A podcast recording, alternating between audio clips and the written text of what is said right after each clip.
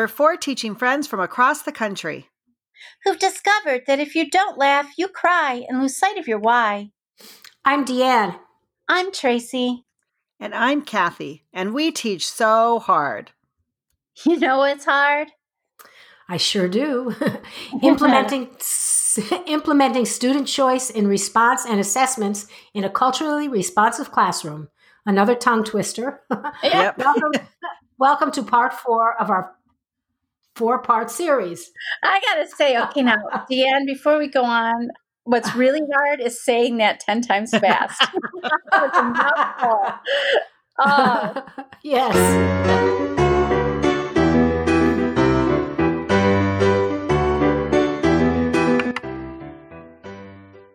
Oh no, now I have to say it too. Welcome to the fourth episode of a four part series on fostering a culturally responsive classroom. Good job. Culturally Kathy. responsive yay. teaching, yay, is a pedagogy that recognizes the importance of including students' cultural references in all aspects of learning. Basically, teaching diverse learners. So, today we're going to be talking about how allowing students to choose how they respond and are assessed is a game changer in your classroom. It allows students to feel empowered, they feel safe and respected in class. Kids are finding motivation in learning. And I hope, I think, and I've seen their attitudes really begin to change around school and learning because they see it now as fun and stress free. Um, especially when they have a choice, also when they, in, in the way that they respond and demonstrate their learning. It's not it's not one size fits all. So, well, it's so much student efficacy with that, isn't there? They they feel like they have the ownership. Mm-hmm. Yes, yes, and they take the ownership.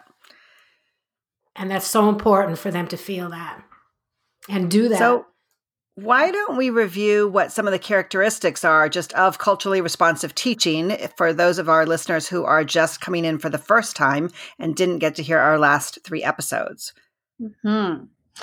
Well, I think the first part is to have positive perspectives with par- for parents and students and families.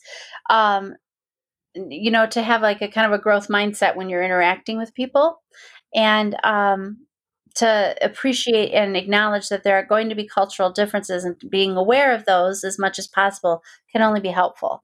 Mm-hmm. Yes, and definitely. Also, and communicate um, high expectations for your students so they achieve they they they try to do the best that they can and just kind of going back for one second to what you said tracy about the parents and families is you know expecting and letting parents and families know your expectations that what they have what they know is valuable mm-hmm. you know i mm-hmm. think sometimes our sometimes we tend to get stuck in our teacherese or teacher speak and unintentionally leave parents out of what we're talking about, even when we're talking about their own child. You know, we have to be really careful about that. So just. Yeah, that makes a lot of sense. Yeah. And parents know so much more about their children than we do, or at least most parents do. So they can be very helpful. Do. Yeah. How about student centered instruction, too? Mm-hmm. Yes. that's one of my favorites. That um, I still go back to that cooperating teacher I had when I was student teaching, you know, if you're doing all the talking, who's doing the learning then? Mm-hmm. So it has to be student centered. Definitely. Yes. Uh, culturally mediated instruction, you know, making sure that we are aware of who's in our class. I think that's a big thing. Um, I know one thing that's been helpful is at the beginning of each year, I make a grid out of who, you know, the students in my class and then even list things about uh, interests, hobbies, culture, like things like anything I can think about. So when I quickly scan it, I know who my kids are, wow. and that you know, and that way, that way too. Like I make sure I check in with my kids. You know, if I know that they are dancers and they had a dance competition, you know, hey, how was your dance competition this weekend? Or can you show us another way to do this? You know, just try to really personalize the way that you interact with your kids. Yes. Yeah. That's so important too.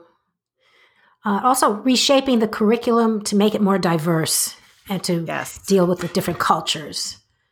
Hmm. And what don't forget, teacher as facilitator, not mm-hmm. as the giver of knowledge, or Moses right. bringing the Ten Commandments down off Mount Sinai, yeah. right?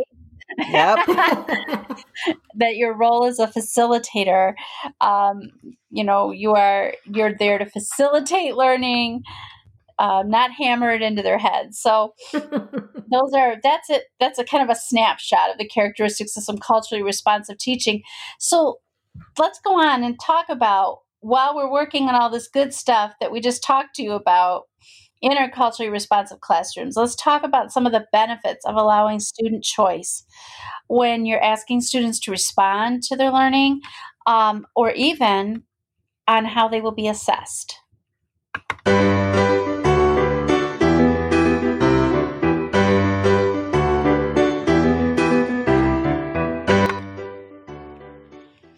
Well, students, okay, brace yourself. I'm going to tell you the secrets of the universe, right?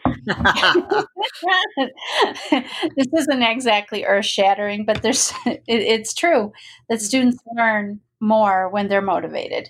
Um, we all know from experience that when students have energy and passion for their work and that they're driven to excel, that they can accomplish incredible feats.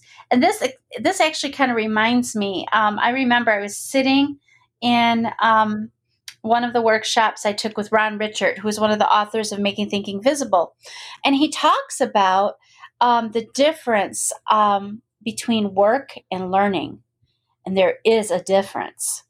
Um, and in, by his definition, learning is what occurs when students are engaged and um, reflective on their own thought processes and are um, entrenched in what they're doing. Work is when you hand them a worksheet and you're asking them to do 30 math problems. Um, boring. well, yeah. it's not. It's not even about just being boring or not boring. There's, it's it's a real flip, a real switch, and we we see mm-hmm. both in our classrooms. Um, every day but where we want to hang out more is in that learning part of it because when we when we get kids into that mindset they'll do anything for us because they're engaged. Right. That just reminded me of that work and learning and the way that you described it is kind of, you know, when you walk into a classroom and sometimes t- depending on the administration certain cl- uh, teachers are being praised as being these great teachers because when you walk into their classroom their kids are all in their seat and it's quiet mm. because yeah. they are working Mm-hmm. but many That's times, right. if you go into other teachers' classrooms, I'm sure all of ours included, lots of learning is going on as the volume level might be higher because kids are talking and conversing mm-hmm. and they're up and they're moving and they're pointing to things and they're getting so excited to share that mm-hmm. their learning is taking place, right? Exactly. Right. So it, it's it's always we want them to be in that under that learning umbrella not necessarily under the work umbrella. And what happens one of the ways to flip that switch for kids is to make sure that the learning opportunities you help them discover personal relevance. You help them discover how it connects to their strengths and their interests. And sometimes that's that's not an easy thing to do right you know, not yeah. everyone is going to be like I'm teaching um, coordinate graphing right now, and I find myself saying over and over again how this is used in real life. That makes things relevant for kids. Yeah, right. It does. Right. That was my challenge teaching ancient history. Like, why do you need ancient history? Mm-hmm. You know. Yeah. so when we do that, though, another way of making it flipping the switch for kids is to give them choice. And when choice is used well, it can help overcome all of the common classroom challenges that, that we see. Mm-hmm. Choice leads to bigger student engagement, motivation, and efficacy. So it's a big one. It is. It is. One. Well, especially because, you know, since we have our standards, we can't always choose what we're going to teach. So kids aren't necessarily choosing, you know, which Common Core standards they want to learn, but in the right. they often will have choice in the way they go about demonstrating what they know or um, the way that they may choose an aspect of what we have to be teaching. I've you know I've seen greater student buy-in that way. They're excited because they feel that they have some sort of power over it. You know that they made that yeah. decision. Mm-hmm. Yeah. Well, well, think about yourself as a learner. How many times have we sat in professional development? And I always say, you know, if teachers could remember themselves in a professional learning capacity and how they are as a learner and what's important to them, and then just think about their kids because mm-hmm. yeah. the same stuff is important. It's yes. true. And it's sad that so many times teachers forget what it was like when they were a learner themselves, you know, and um, it makes for like an unhappy classroom. Mm-hmm. I, I remember when I was, well, I was, oh, go ahead. No, go ahead, Deanne. I was just going to say, I remember when I was in seventh grade and I had the worst history teacher. I mean, all he did, you know, we read out of the book and that was it. And we used to call him Smiley O'Reilly and we would just sit in the back of the room and just kind of laugh. It was just terrible. His name was O'Reilly.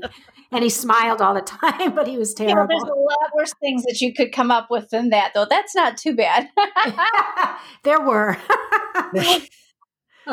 yeah, that that reminds me, Deanne, of my uh, daughter had a uh, sometime in middle school. I can't remember what grade, but she had a history teacher who taught from her chair. You know, the kind that have the rolly chairs oh, that yes. just roll oh, themselves oh, yeah, around yeah. the room. Oh, yes. And, uh-huh. and every day I would ask my daughter what she did, and every day it was a different PowerPoint. And then she would have mm. different kids in the class read the PowerPoint as she clicked through the slides. Oh, and oh I thought, God. oh my goodness. Talk and yet this year, yes. Yeah. And this year, so she hated history. This year she has this phenomenal science te- I mean, excuse me, history teacher who she comes home and talks about what they learn. And I said, yeah, okay, if right. she's coming home yeah. from high school and wanting to talk about what she's learning, like you know what a big difference that is. That's mm-hmm. right.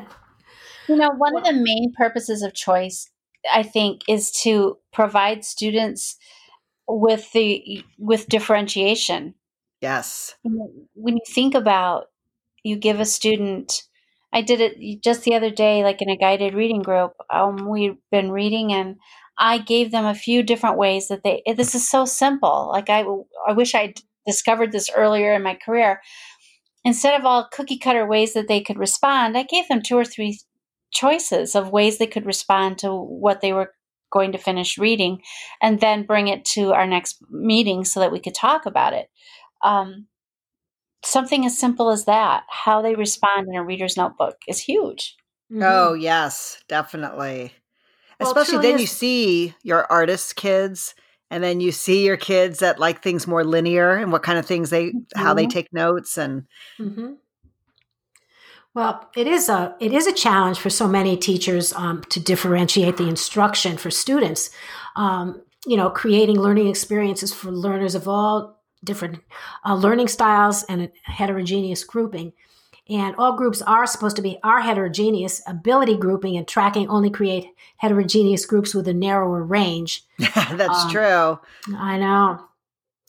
And there's going to be variations in skills and experiences in any group. And we can sometimes feel overwhelmed by differentiation, thinking we should create multiple learning experiences for ever, ever for any given group to meet everyone's needs.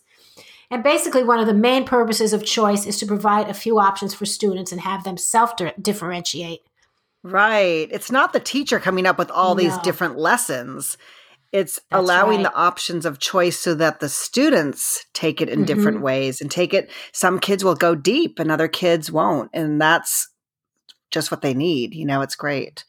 That's right. And when the two meet, sometimes they are able to deepen each other that's what's so cool is mm-hmm. to have a child respond to something they've read by doing a, a, a, symbolic sketch and then they're sitting across the table from someone who's made a timeline of the chapter right and mm-hmm. to have a conversation about those two things is is huge yes right and i love when kids can share their work you know under the document camera because it's so many other of their peers had not even thought about that type of response or that type of yeah. representation. And so then you see, we call it borrowing. You know, you might want to borrow so and so's method, or you might want to borrow, right. and that way they don't think like, oh, he's copying me. We said, no, that's great because you're showing them another way to think. And You know, I think they love I, I doing it, that. I, I, call it inspiring. That's like right. Inspiring. Say, oh, this, I like that. Artwork was inspired by Van Gogh. When this solution was inspired by, right? Because they've used and borrowed someone else's method. That's right. And it's a compliment. It's a real compliment to do that, you know, because the other person has done such a good job, somebody wants to borrow it. Exactly. Right. So I'm sure we don't all have one size fit all classrooms. Boy, wouldn't that be an easy easy way to teach? Kind of boring though. Um, so let's talk about what are some general ways that you've allowed students choice in responses or assessments.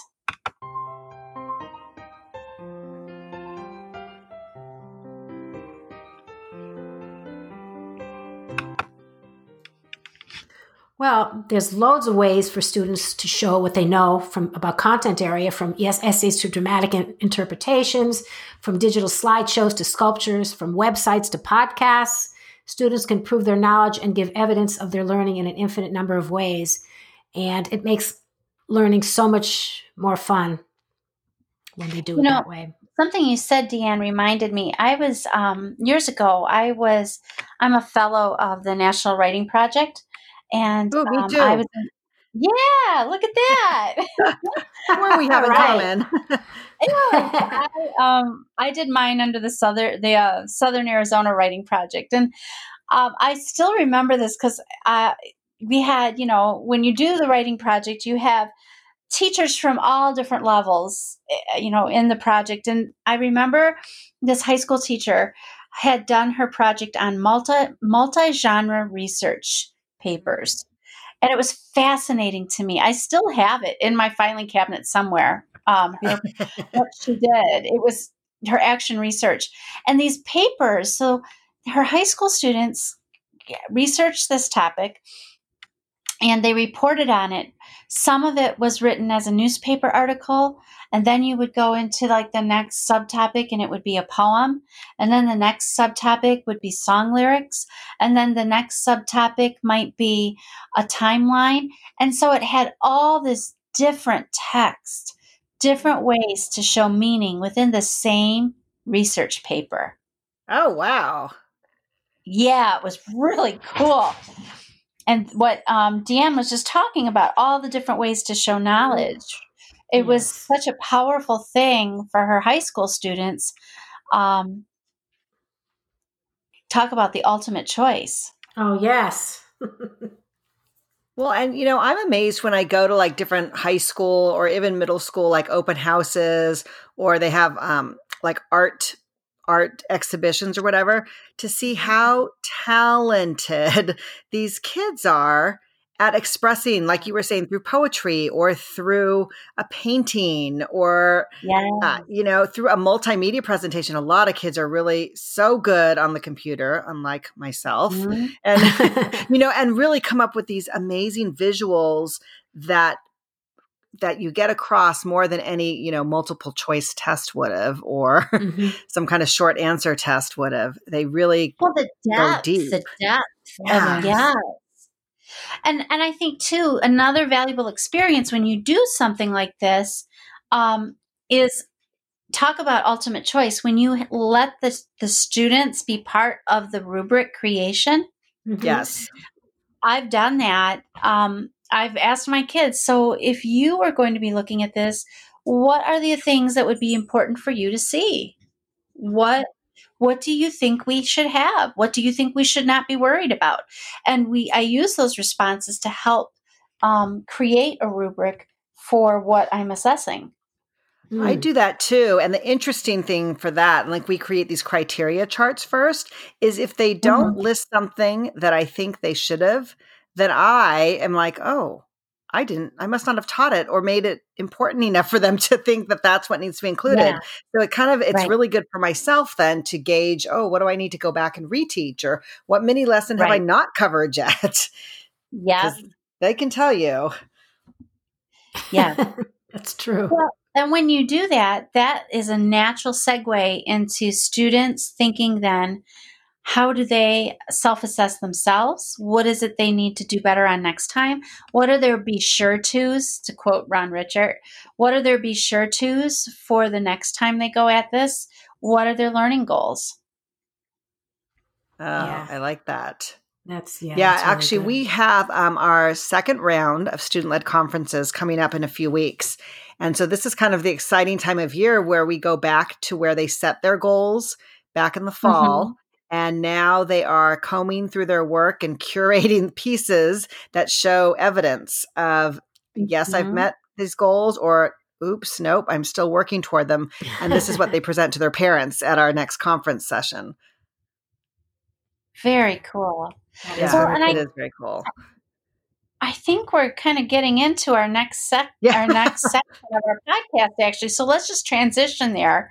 Um, we'll get even more specific about ways that we've that we've incorporated student choice into our teaching day, um, and these can be down dirty, you know, down to the bone, easy to do things like you go to school tomorrow, and you could implement them very easily.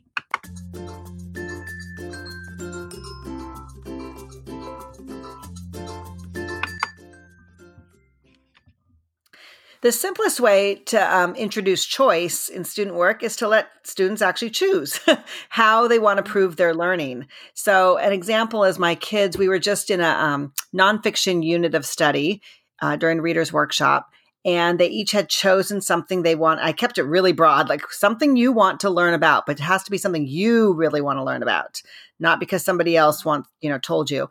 And so they all got out different nonfiction books and they were doing their research, and then they could choose how to present it.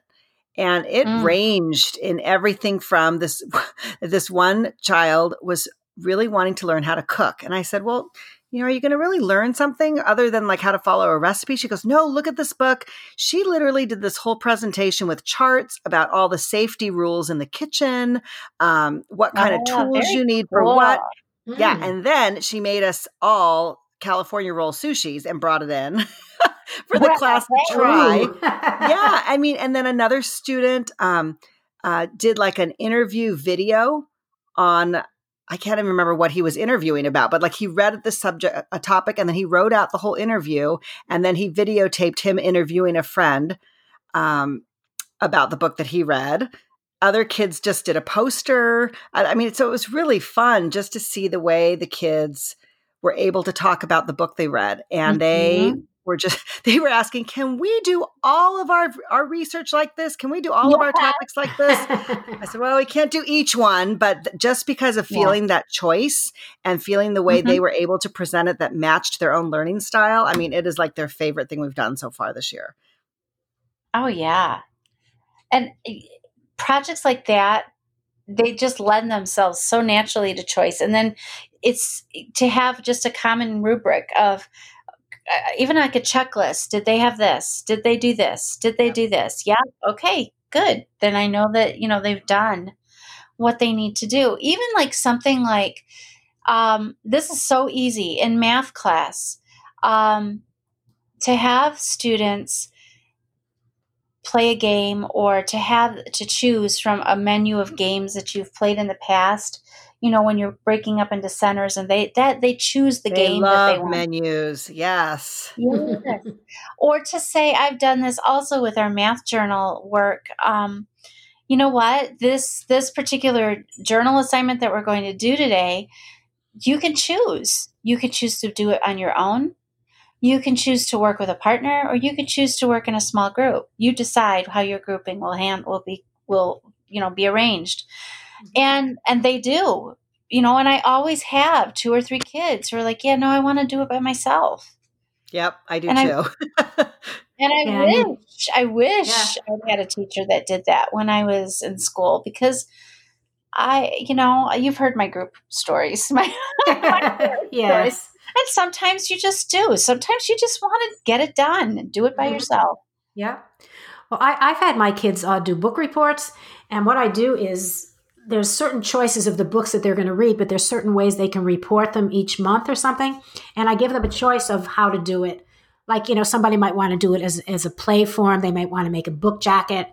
Um, they might want to write a poem about it, um, do a diorama, and I, I, just give them their choice for every single book report that they have to do. And they seem to really like that. Yeah, it's a lot of fun. You know, I also do something, um, even like um, with my ELA homework, I have a writing stamina journal I ask kids to do. And I, I usually give them like a minimum of what it is that I'm asking them to do um, a night just for free writing. That's all it is. It's just write whatever you want comic strips, sports casts, whatever. And um, I let them do that, but I let them set the goal. And I say to them, you know, I would like you to do 15 minutes a night. But if you want to do more, do it. And I'm shocked with how many kids will say, Yeah, I'm going to choose to do 25 this week, a day. I love it. Wow. You know, because I gave them the choice. It blows mm-hmm. me away. Same with reading. Um, I tried something different with the conversation club stuff, and I'm not doing logs, but I they know that they're gonna on Friday they need to talk about a book with a with a their conversation club, they're so into it. So yeah, I read for an hour and a half last night. Well, alrighty then. yeah, that's great. had I had I said to them, I'd like you to read for 30 minutes and here's a book log, fill it out, write the chapter, and have your mom and dad sign it, you know, I wouldn't get anything close to that. Yeah, it would have been torture for them yeah. I heard another teacher kind of does something similar to that, Tracy, in that she says um, that their homework assignment, she gives really open ended homework. And she says uh-huh. that students work on an assignment until, quote, they're proud, unquote. And she says that she lets them be the ones to decide what that means and that yeah isn't that i mean it was so fascinating That's, to me i said wow but they start to then take really they they take pride in their work and they're excited like you were saying to show what they learned and to show mm-hmm. what mm-hmm. they've read or to discuss what they've read mm-hmm. yes yes definitely that's a cool idea i like that a lot yeah I know mm-hmm. my I mean, my mind is turning like how could I use that? Right. um, that's really cool. Huh. I think I another podcast. you know, I know. I always I, get so many good ideas. Yeah. you know, another another good thing that you could do too is allow students the option of selecting certain questions to answer on a test. Um, you know, or maybe give them a chance to make up points by giving them an extra cho- uh, extra credit one. And mm-hmm. um, they love they love doing stuff like that, and it feels like they have more power over the test. Well, and even that, if you, um, I know certain types of assessments, you know, you could give the, the student the choice. Would you like to do a multiple choice? Would you mm-hmm. like to do a short answer? Would you like to do an essay? Oh, that's right. Yes. All can, all can assess the same objective. Mm-hmm. Um, I wish my to, teachers would have asked that. No kidding. Because I would I have picked essay every time too. Because, oh, me, I would too. Multiple, multiple choice. There's too many variables. How I could explain it, right? And mm-hmm. so, yeah, yeah. I yeah. hate multiple choice. Yeah, that's no fun. Yeah, totally could have done that. Oh, yeah, been in heaven. You know, we could mm-hmm. rule the world. We really could. well, ladies, we are just about out of time. So let's go to our next segment. What is your number one tip for allowing student choice in response and assessments in your culturally responsive classroom?